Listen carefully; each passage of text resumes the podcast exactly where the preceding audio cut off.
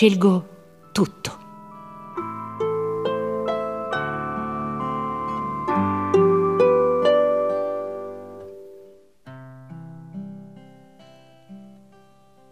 Un giorno Leonia, pensando di essere ormai troppo grande per giocare con la bambola, venne da noi due con un cestino pieno di vestitini e di bei pezzi di stoffa destinati a confezionarne altri, sui quali era coricata la sua bambola. Tenete, sorelline, ci disse, scegliete, vi regalo tutto quanto. Celina tese la mano e prese un fagottino di guarnizioni che le piaceva. Dopo un istante di riflessione, io stesi la mano a mia volta dicendo Scelgo tutto e presi tutto il paniere senza tante cerimonie. I testimoni della scena trovarono ciò molto giusto e Celina stessa non pensò a lamentarsene. D'altro canto essa non mancava di giocattoli. Il suo padrino la colmava di regali e Luisa trovava modo di procurarle tutto quel che voleva. Questo piccolo episodio della mia infanzia è il riassunto di tutta la mia vita. Più tardi, eh, quando la perfezione mi apparve, compresi che per diventar santa bisognava soffrire molto, cercare sempre il più perfetto e dimenticare il proprio io compresi che vi sono molti gradi nella perfezione e che ogni anima è libera di rispondere o no agli inviti di nostro Signore, di far poco o molto per Lui, in una parola di scegliere tra i sacrifici che Egli richiede. Allora, come in quel giorno della mia prima infanzia, ho esclamato, Dio mio, scelgo tutto. Non voglio essere santa a metà. Non ho paura di soffrire per voi. Non temo che una cosa. Conservare la mia volontà. Prendetela, perché scelgo tutto quel che voi volete. Devo fermarmi qui. Non devo ancora parlarle della mia giovinezza, ma del folletto di quattro anni.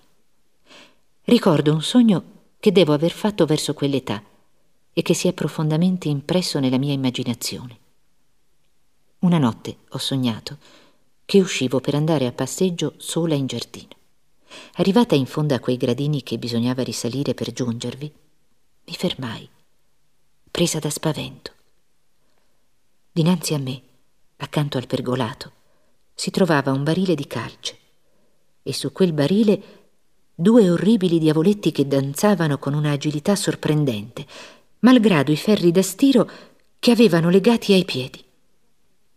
D'un tratto gettarono su di me i loro occhietti fiammeggianti.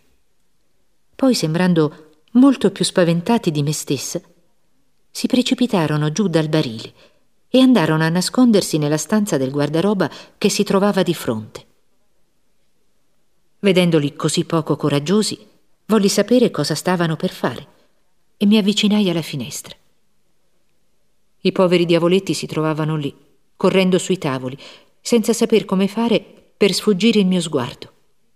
A momenti si affacciavano sulla finestra, guardando con inquietudine se io stavo ancora lì, e vedendomici ricominciavano a correre come dei disperati.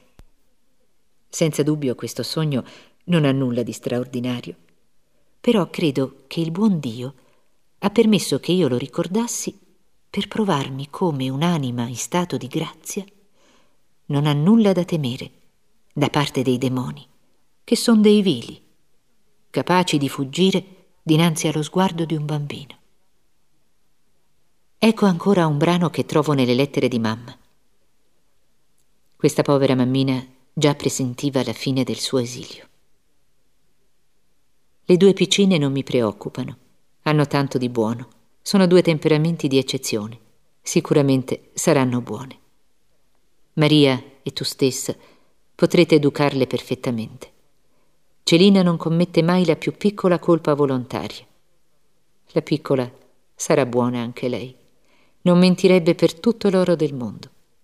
Ha dello spirito, come non ne ho mai veduto a nessuna di voi. L'altro giorno si trovava dal droghiere con Celina e Luisa, parlava delle sue pratiche di pietà e discuteva forte con la sorella. La droghiera ha chiesto a Luisa che intende dire. Quando gioca in giardino non si sente parlare che di pratiche.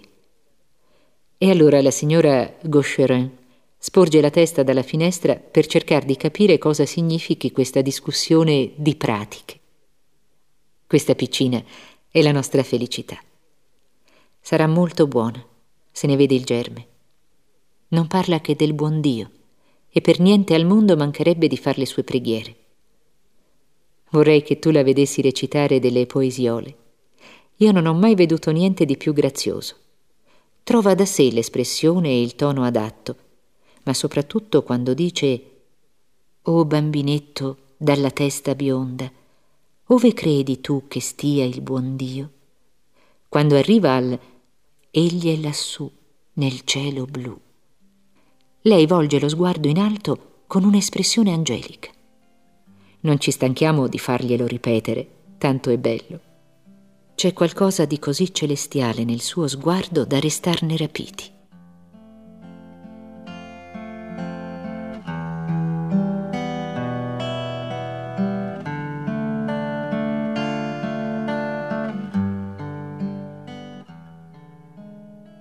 Passeggiate campestri.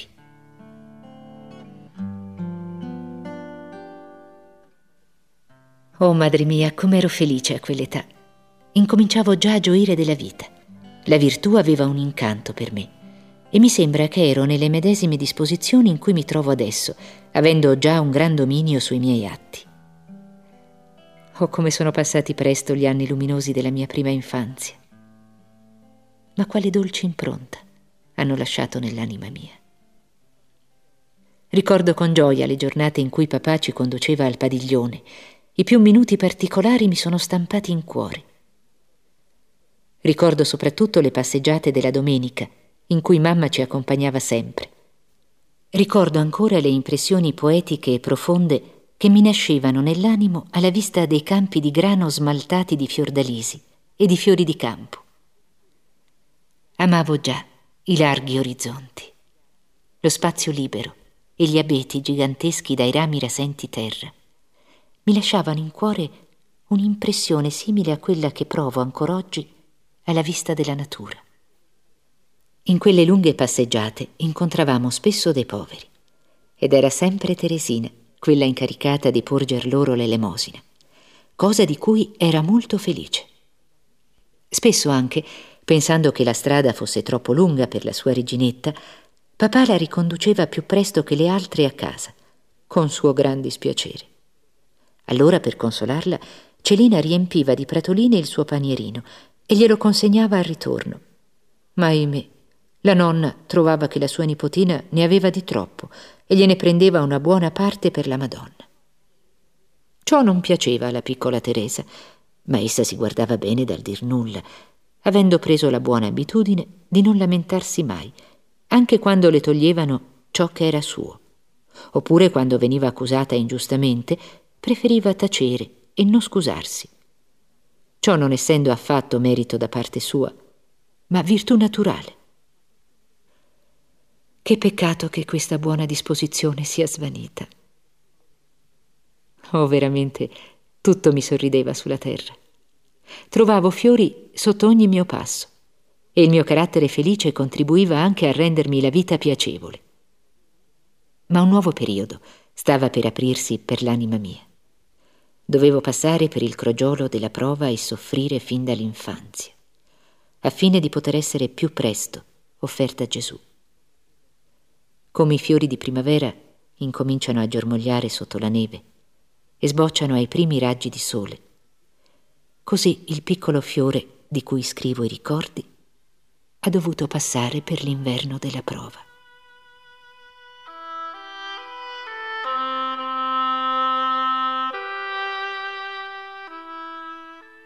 malattia e morte della mamma.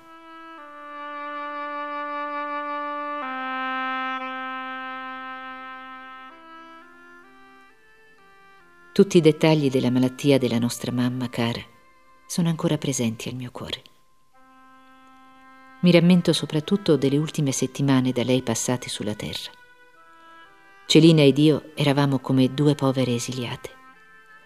Tutte le mattine la signora Leriche veniva a prenderci e passavamo la giornata presso di lei. Un giorno non avevamo avuto il tempo di far la preghiera prima di uscire e durante il tragitto Celina mi dice a bassa voce Dobbiamo dirlo che non abbiamo fatto la preghiera. Oh sì, le risposi. Allora, con molta timidezza, Celina lo dice alla signora Leriche, che ci risponde Ebbene, bambine mie, la farete. Poi, introducendoci tutte e due in una camera grande, se ne andò. Allora Celina ed io ci guardammo dicendoci Oh, non è come la mamma. La preghiera ce la faceva far sempre lei. Giocando con le altre bambine, il pensiero della nostra cara mamma ci accompagnava sempre. Una volta Celina, dopo aver ricevuto una bella albicocca, si chinò a dirmi sottovoce: Non la mangiamo. Voglio regalarla a mamma. Ahimè, la povera mammina era già troppo grave per mangiare i frutti della terra non doveva saziarsi più che in cielo con la gloria di Dio e bere con Gesù il misterioso vino di cui egli parlò nell'ultima cena, dicendo che lo avrebbe condiviso con noi nel regno del Padre suo. La cerimonia commovente dell'estrema unzione mi è rimasta impressa nell'anima anch'essa. Vedo ancora il posto in cui mi trovavo accanto a Celina. Tutte e cinque stavamo per ordine d'età e il nostro povero babbino c'era pure, singhiozzando. Il giorno stesso o il giorno seguente della dipartita di mamma, egli mi prese in braccio dicendomi Vieni a baciare per l'ultima volta la tua povera mammina. Ed io, senza parole, avvicinai le labbra alla fronte della mia mamma carissima. Non ricordo di aver pianto molto.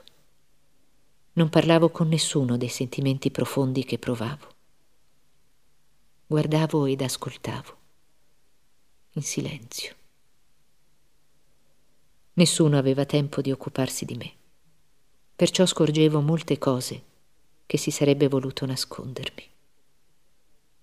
A un certo momento mi trovai di fronte al coperchio della bara. Mi fermai a considerarlo a lungo non ne avevo mai veduti. Tuttavia comprendevo. Ero così piccola che, malgrado la statura poco alta di mamma, ero costretta ad alzar bene la testa per vederne la sommità. E mi sembrava tanto grande, tanto triste. Quindici anni più tardi mi trovai dinanzi ad un'altra bara, quella di madre Genoveffa. Era delle stesse dimensioni che quella di mamma e mi credetti ancora ai giorni della mia infanzia. Tutti i miei ricordi tornarono a frotte. Era la stessa piccola Teresa che guardava, ma era cresciuta. E la bara le sembrava piccola. Essa non aveva più bisogno di alzar la testa per guardarla. Non la alzava più che per contemplare il cielo, che le sembrava ben lieto, perché tutte le prove avevano avuto fine e l'inverno dell'anima sua era per sempre passato.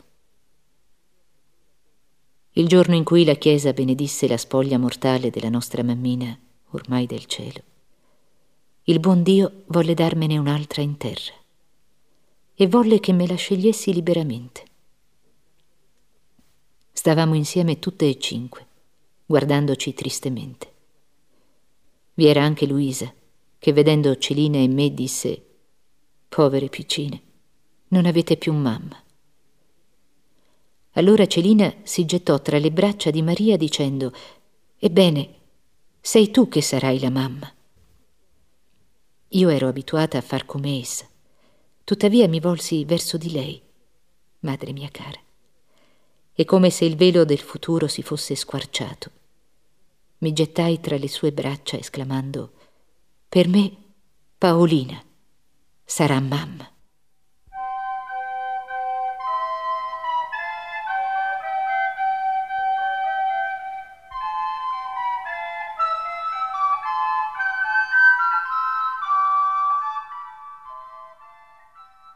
Anni della fanciullezza.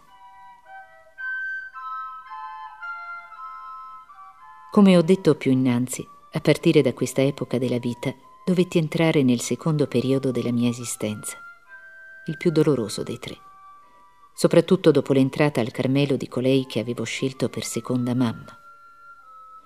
Tale periodo si estende dai miei quattro anni e mezzo fino al quattordicesimo, epoca in cui ritrovai il carattere che avevo da bambina, pur considerando la serietà della vita. Devo dirle, madre mia, che dopo la morte di mamma il mio carattere felice cambiò completamente. Io, così vivace, così espansiva, divenni timida e mite, sensibile all'eccesso. Bastava uno sguardo per farmi scoppiare in lacrime. Per farmi essere contenta bisognava che nessuno si occupasse di me. Non potevo sopportare la compagnia di persone estranee e non ritrovavo la mia gaiezza che nell'intimità della famiglia. Tuttavia, continuavo ad essere circondata dalla tenerezza più delicata. Il cuore così affettuoso di papà aveva aggiunto all'amore che già possedeva un amore veramente materno. E lei, madre, e Maria, non eravate forse per me le mamme più tenere, le più disinteressate? Ah, se il buon Dio non avesse prodigato così i suoi raggi benefici al fiorellino, mai egli avrebbe potuto acclimatarsi alla terra. Era troppo debole per sopportare le piogge e i temporali.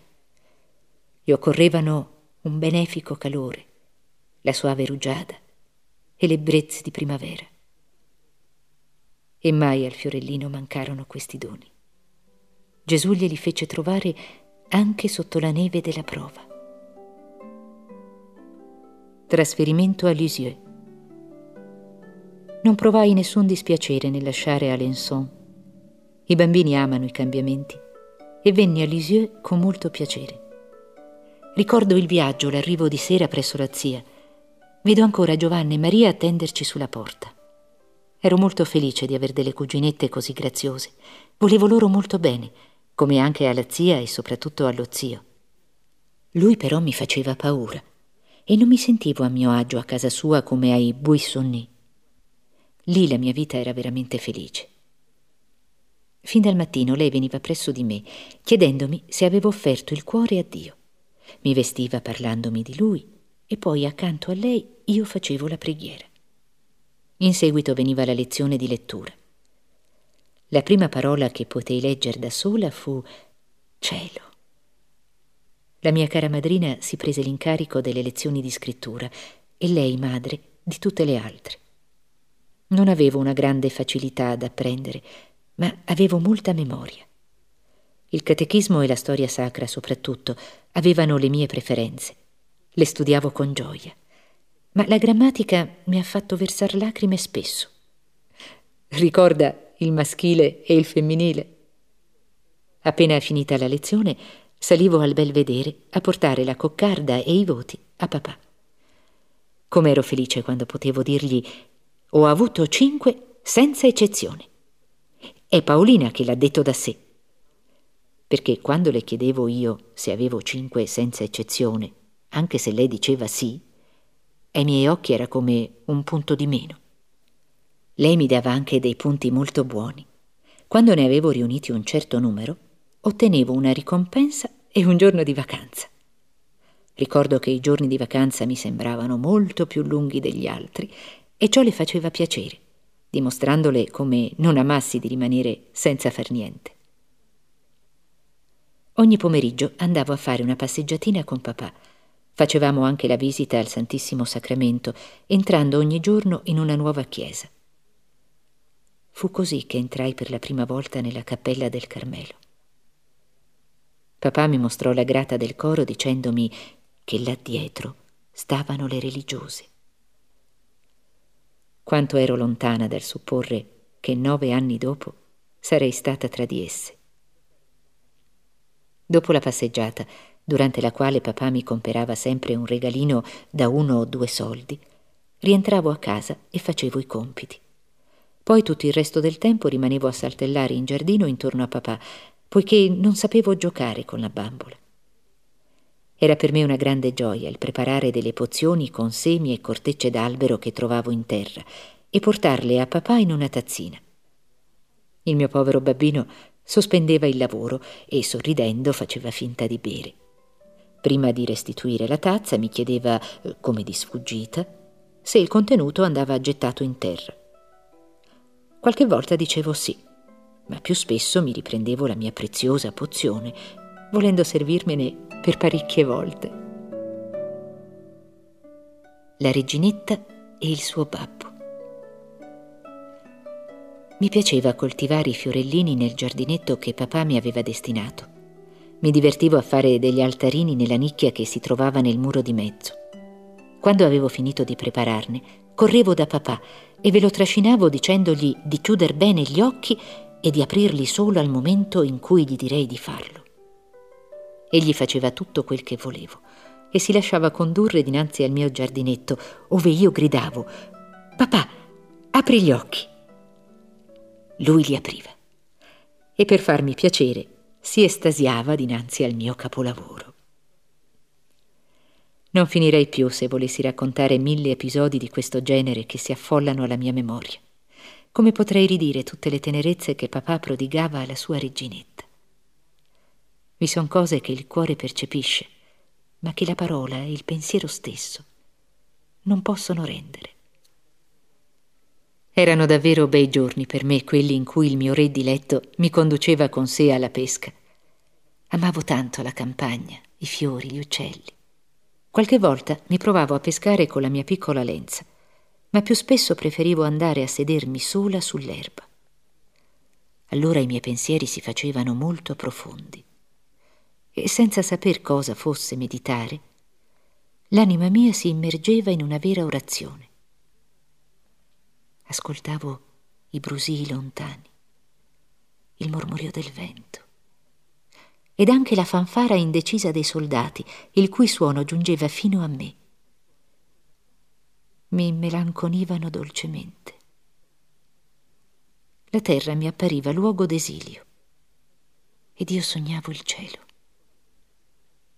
Il pomeriggio trascorreva presto e poco dopo bisognava ritornare ai Buissonnets. Ma prima di muoverci prendevo la merenda che avevo portato nel mio canestrino. Il bel crostino di marmellata che lei mi aveva preparato aveva cambiato aspetto.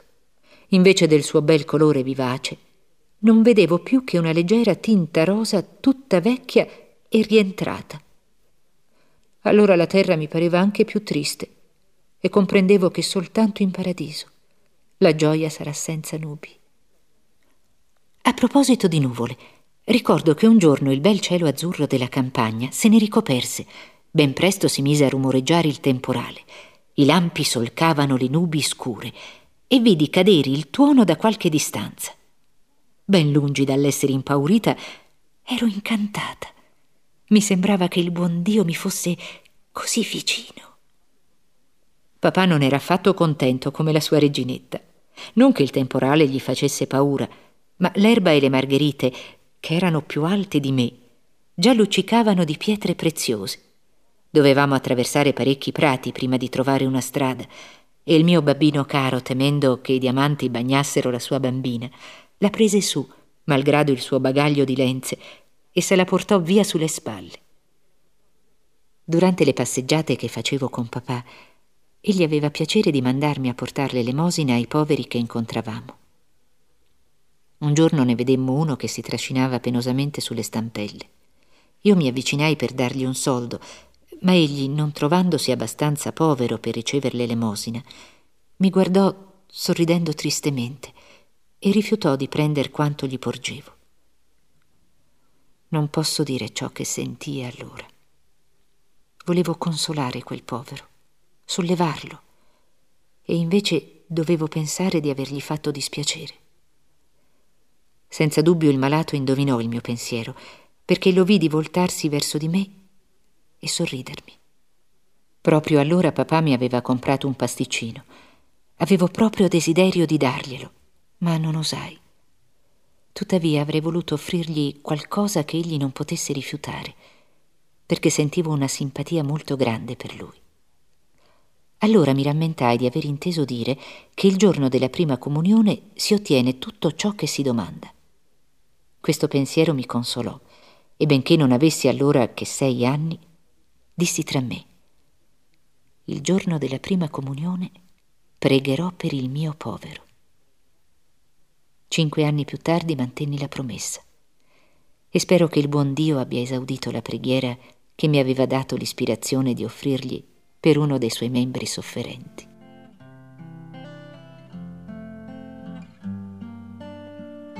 Colpe infantili.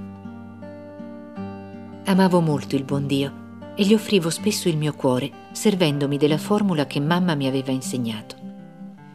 Tuttavia un giorno, o piuttosto una sera, del bel mese di maggio, commisi una colpa che vale la pena di riferire. Questa mi offrì una grande occasione per umiliarmi e credo averne avuto perfetta contrizione. Essendo troppo piccola per andare alla funzione del mese di Maria, io rimanevo con Vittoria e facevo con lei le mie devozioni dinanzi ad un altarino che sistemavo a modo mio. Tutto, candelieri e vasi di fiori, era così piccolo che due grossi fiammiferi per candele lo illuminavano splendidamente. Qualche volta Vittoria mi faceva la sorpresa di regalarmi due mozziconi di stoppino, ma era raro. Una sera, quando tutto era pronto per metterci in preghiera, le dissi Vittoria, volete incominciare il memorare? Io sto per accendere. Essa fece mostra di incominciare, ma poi non proferì parola e mi guardò ridendo.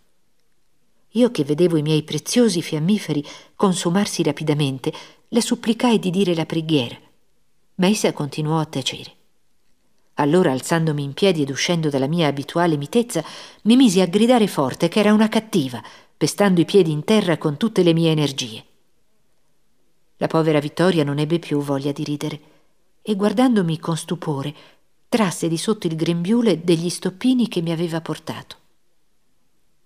Dopo aver pianto di collera, dovetti piangere di sincero pentimento, con il fermo proposito di non ricominciare mai più. Mi accadde anche un'altra avventura con Vittoria, ma di quella non ebbi nessun pentimento, perché avevo conservato perfettamente la calma. Volevo prendere un calamaio che si trovava sulla cornice del camino di cucina. Essendo io troppo bassa per raggiungerlo, chiesi molto garbatamente a Vittoria di darmelo, ma ella si rifiutò, dicendomi di salire sopra una sedia. Presi una sedia senza dir nulla, ma pensando che Vittoria non era compiacente. E volendo farglielo sentire, cercai nella mia testolina quel che mi offendeva di più. Quando era stanca di me, essa mi chiamava spesso piccola mocciosa, il che mi umiliava molto. Allora prima di saltar giù dalla sedia, con dignità, mi volsi verso di lei e le dissi Vittoria, siete una mocciosa. Poi scappai subito, lasciandola meditare sulla profonda parola che le avevo indirizzato. Il risultato non si fece attendere e la sentii gridare nel suo gergo Signorina Maria, Teresa mi ha detto che sono una mocciosa. Allora venne Maria e volle che io chiedessi scusa a Vittoria il che feci, senza contrizione, trovando che essa, non avendo voluto allungare il suo braccio da grande per farmi un piccolo servizio, meritava il titolo che le avevo dato. Eppure mi voleva molto bene, ed anche io gliene volevo. Un giorno mi liberò da un gran pericolo in cui ero caduta per mia colpa. Vittoria stava stirando e teneva vicino un secchio con dell'acqua io la guardavo, dondolandomi, secondo la mia abitudine, sulla sedia. D'un tratto la sedia mi scivola e cado, non in terra, ma in fondo al secchio. I piedi mi toccavano la testa e riempivo tutto il secchio come un pulcino riempie il suo guscio. La povera Vittoria mi guardava con estrema sorpresa, non avendo mai veduto nulla di simile. Io avevo gran desiderio di uscire al più presto dall'incomoda posizione, ma era impossibile. Il secchio mi teneva così bene imprigionata che non potevo fare un solo movimento. Con un po' di fatica Vittoria mi liberò dal mio grande pericolo, ma non si salvarono il mio vestitino e tutto il resto, che essa fu costretta a cambiarmi, perché ero bagnata come una spugna. Un'altra volta caddi nel camino. Fortunatamente il fuoco non era acceso. Vittoria non ebbe altra fatica che rialzarmi e scuoter la cenere di cui mi ero riempita. Tutte queste avventure mi accadevano il mercoledì, giorno in cui lei andava alla lezione di canto con Maria. Fu anche un mercoledì che venne Don Dusselier per fare una visita. Vittoria gli disse che soltanto la piccola Teresa si trovava in casa ed egli entrò in cucina per vedermi e dette anche uno sguardo ai miei compiti. Io fui molto fiera di ricevere il mio confessore, perché infatti poco tempo innanzi mi ero confessata per la prima volta. Che dolce ricordo è questo per me.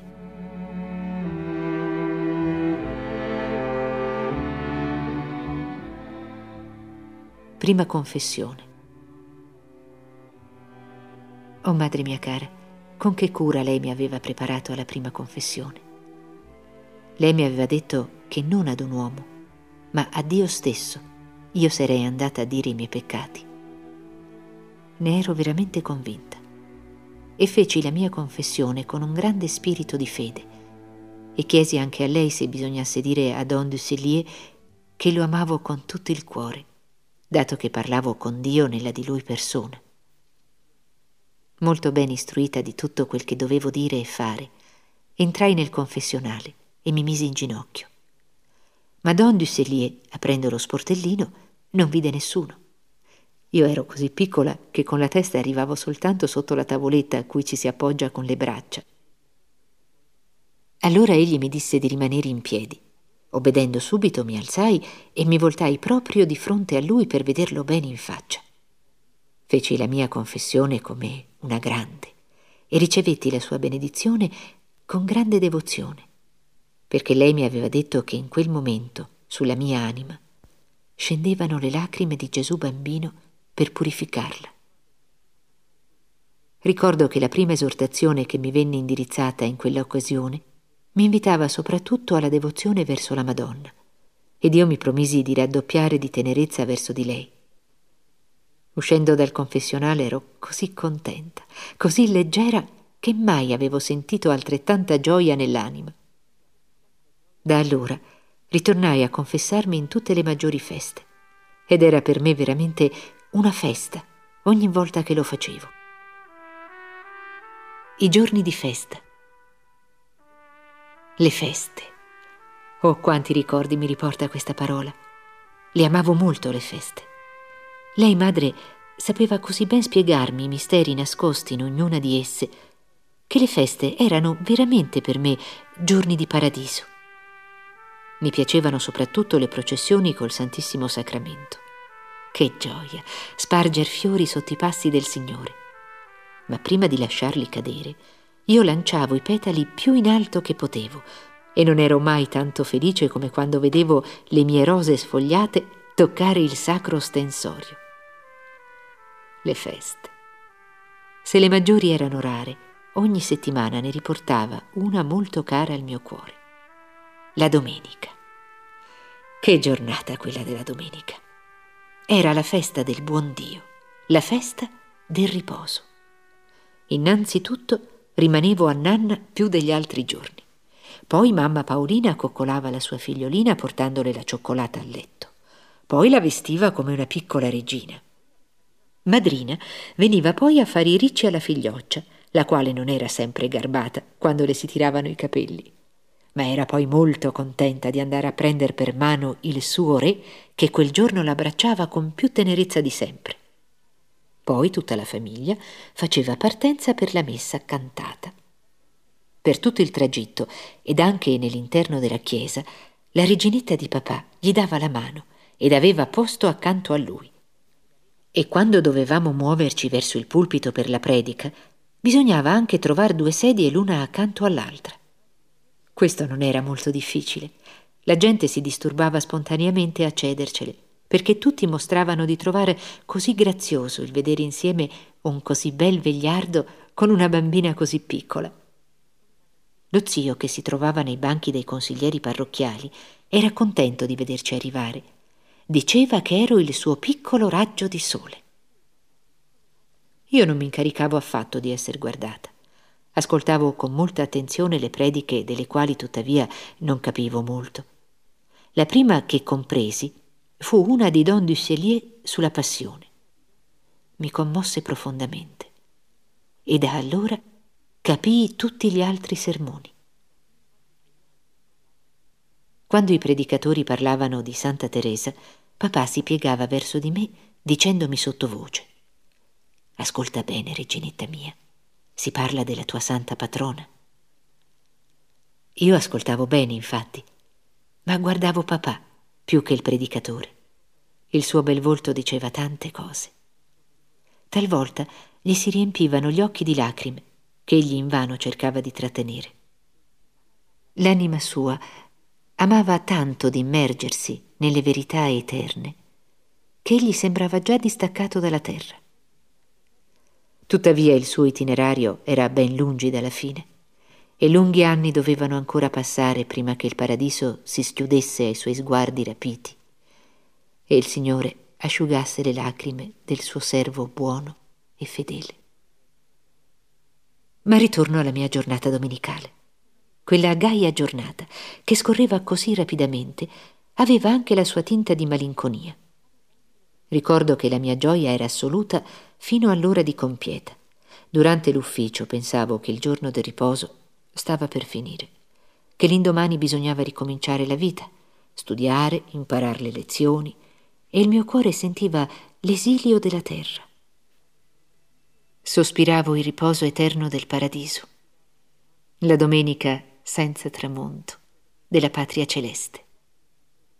Perfino le passeggiate che facevamo prima di rientrare ai Buissonnet mi lasciavano un senso di tristezza nell'anima. Allora la famiglia non era più al completo, poiché per far piacere a zio, papà nei pomeriggi della domenica gli lasciava la compagnia di Maria o Paolina. Io ero molto contenta quando restavo presso lo zio insieme a loro e lo preferivo all'essere invitata da sola, perché così si faceva meno attenzione a me. Il mio più grande piacere era di ascoltare tutto ciò che zio diceva, ma non amavo affatto che mi interrogasse e avevo molta paura quando mi prendeva su uno solo dei suoi ginocchi, cantando Barba Blu con la sua voce stentorea. Volentieri vedevo venire papà a riprenderci per condurci a casa. Per via guardavo le stelle scintillar dolcemente e quella vista mi rapiva vi era soprattutto un gruppo di perle d'oro che notavo con gioia, trovandogli la forma di un T. E lo mostravo a papà dicendo che il mio nome era scritto in cielo. Poi, non volendo veder più nulla della misera terra, gli chiedevo di pilotarmi senza che io guardassi dove mettevo i piedi. Così me ne andavo con la testa proprio all'insù, senza saziarmi di contemplare lo stellato azzurro. Che dire delle serate d'inverno, soprattutto di quelle della domenica. Quanto mi era dolce dopo la partita a dama sedermi con Celina sulle ginocchia di papà. Con la sua bella voce ci cantava dei motivi che colmavano l'anima di pensieri elevati. Oppure, cullandoci dolcemente, egli recitava delle poesie ispirate alle verità eterne. Dopo salivamo di sopra per far la preghiera in comune e la reginetta era la più vicina al suo re non avendo che da guardarlo per sapere come pregano i santi. Alla fine venivamo tutte, per ordine d'età, a dire buonanotte a papà e ricevere il suo bacio.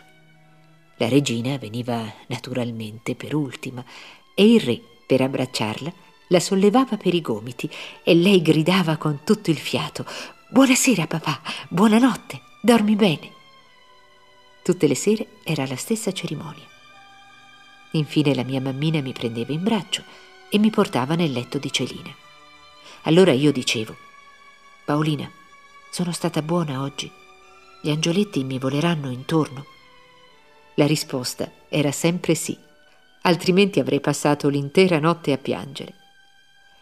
Dopo avermi baciato, così come la mia cara madrina, Paolina riscendeva all'altro piano e la povera Teresina rimaneva sola sola all'oscuro. Aveva un bel rappresentarsi gli angioletti che volavano attorno a lei. La paura la vinceva presto. Le tenebre gliela davano, poiché essa non vedeva dal suo letto le stelle che brillavano dolcemente.